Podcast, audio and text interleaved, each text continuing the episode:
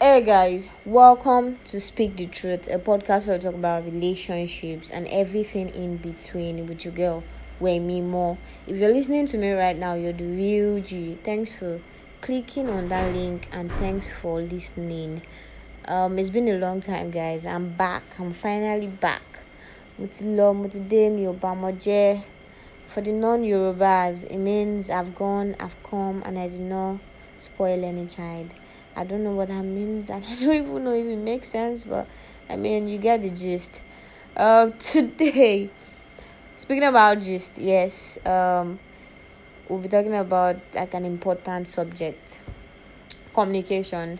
We all suck at it. Not all of us, I'm sorry, but most of us. Um, I've realized that um, nobody is a master of this, and I guess you can't, you know. But then communication is is one of the pillars that hold a relationship. Communication is not just about talking about each other's day and saying what you had to eat for lunch. It's about being able to dig deep and get to know and get to know this person as well as you can. And it's not always easy to dig deep, especially for those who have been comfortable talking who are never comfortable rather talking about their feelings and it's not necessary to to make every conversation a heart to heart. I mean a lot of people feel like some people are just boring and they want to talk serious all the time. Fam don't bring that near me my nigga. I'm, I'm, I'm not i'm not doing that with you man. Like it shouldn't always be a conversation about work or about church or about those serious things. Eh, it should be about sometimes you can just play with each other, have the playful communication, the back and forth. I mean, the small, small debates on subjects happening that makes you fun. It makes your relationship fun.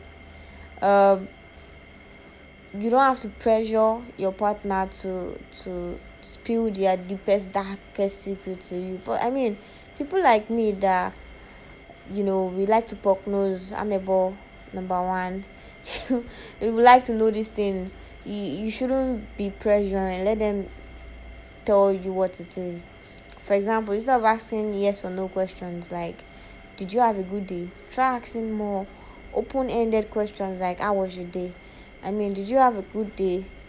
If you ask me that question, I'll tell you yes.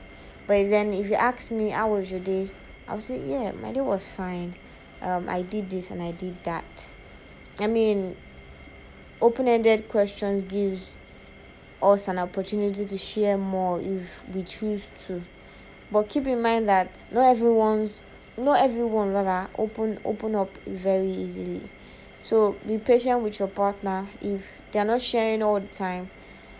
Um, so I feel we should be mindful and respectful of everyone's emotional boundaries, and then it should be the same. You know, if I if I'm mindful of the things I feel you're not ready to share, you should be mindful of mine but then you shouldn't be closed off. In a nutshell, that's what I'm trying to say. Ultimately, the, the more you get to know your partner, the more you get to know your partner on a deeper level, the more open and honest you may be with each other. And you know the saying, honesty breeds trust. Trust and honesty are very important in, in a healthy relationship also. Um, another thing is if your partner says my day was fine but their tone sounds irritated upset or angry then there may be something else that they are feeling but they are not ready to share or communicate communication is not just about the words we say but also how we say them our tone and our attitude give away a lot more than just the words coming out of our mouth and it's honestly a skill to be able to pick up on all these signs. So look at your partner's facial expressions, um, their body language, those things. They help, you know, and listen to the tone of their voice to understand when to say a certain thing and when not to. Uh, that's those are ways on at which you can communicate properly. And one thing, another thing is, man, I am guilty. I am very guilty of this. I used to think I was a mind reader, you know. I just have this feeling. I know what you're thinking. but you don't know shit, man. Sometimes you can tell just by looking at someone what they may be feeling. Yes, it's possible. It's not always easy to do this, let's face it. And we women, yes, we claim to have the intuition, but it doesn't always work all the time. We do, yes, but does it always work? No. As much as we want to be mind readers, we aren't and shouldn't have to be. So if you're not sure what your partner is feeling, just ask them. I mean, it's simple. It's easier said than done. I know I've been there, but but but really, I think it's just more LD to to just ask. Don't speculate. Don't guess. Don't snoop. Just ask.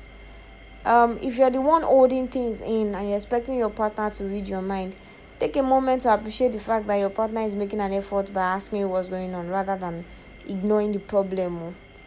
So you need to do your best to let them know how you're feeling when you're ready to open up about it. It's not it's not healthy to say you're okay when you're not and you then get mad at your partner for not figuring it out. I, I don't know how that works. I've never understood that. Um yes, I might have claimed to be a mind reader, but I've I don't think I'm the type of person that would say you should know, you should have known. You should have known what? Like you don't feel see without the reason. So how would you have known? Um be honest about how you feel to the best of your ability and just try to express it in a healthy way before it gets to the point where it blows up and someone says something they regret. So being direct, basically being direct is always better than being aggressive or being silent. So if your partner is the one that is aggressive, let them know that it's not really helpful for either of you when they are not honest about how they feel. Of course, it's also when we know each other so well that we can practically read each other's thoughts and know exactly what to say in the right moment. But we are humans and we make mistakes sometimes and we don't see these things. So it's important that we both make an effort to better understand each other and be patient with each other too. Uh, one last thing is we should set aside time to talk. We should all learn to like have time to actually talk. And then when we are angry, there shouldn't be no aggressive, you know. No, but then in some cases you need to be aggressive because some people they know the hear word. Most of us we stubborn. Um i don't think if you break my heart or you cheat on me. I would be quiet about it. I don't think i would be able to pass my message to you quietly and calmly. You know some people are quite good with those things but count me out man but then you know the little misunderstandings that you have with your partner you should be able to call them um silently not silently i mean be cautious about the other person's temper also and pass your information properly. I mean, some people don't know how to properly do it. Some some even do it in public and it might just be a mess. You might scream on your partner in public and the person would be like, like say this one the craze. I go do my own back.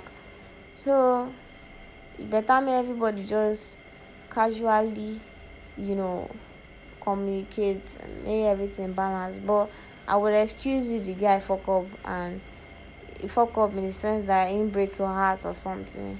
You do anything you want. Just joking though, I'm kidding. I'm sorry. But really though, um we need to learn to like communicate properly.